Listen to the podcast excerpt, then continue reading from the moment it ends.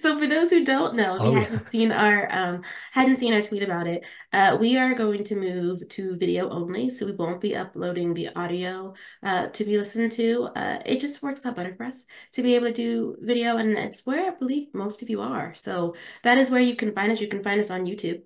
We are at the CW Spiral. Um, and that is where all of our video content lives. If you if you listen to us react to things, it's over there. Uh, if you listen to us give our opinions about music, about uh, the TV that inspired us, really just TV in general. Uh, it is all living in that space, and you can find those videos over on YouTube.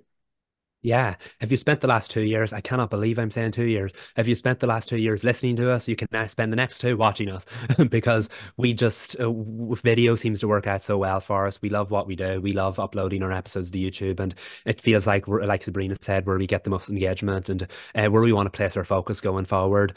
Um, so we're still here. If you, like I said, if you've been listening to us, you can find us over on YouTube instead.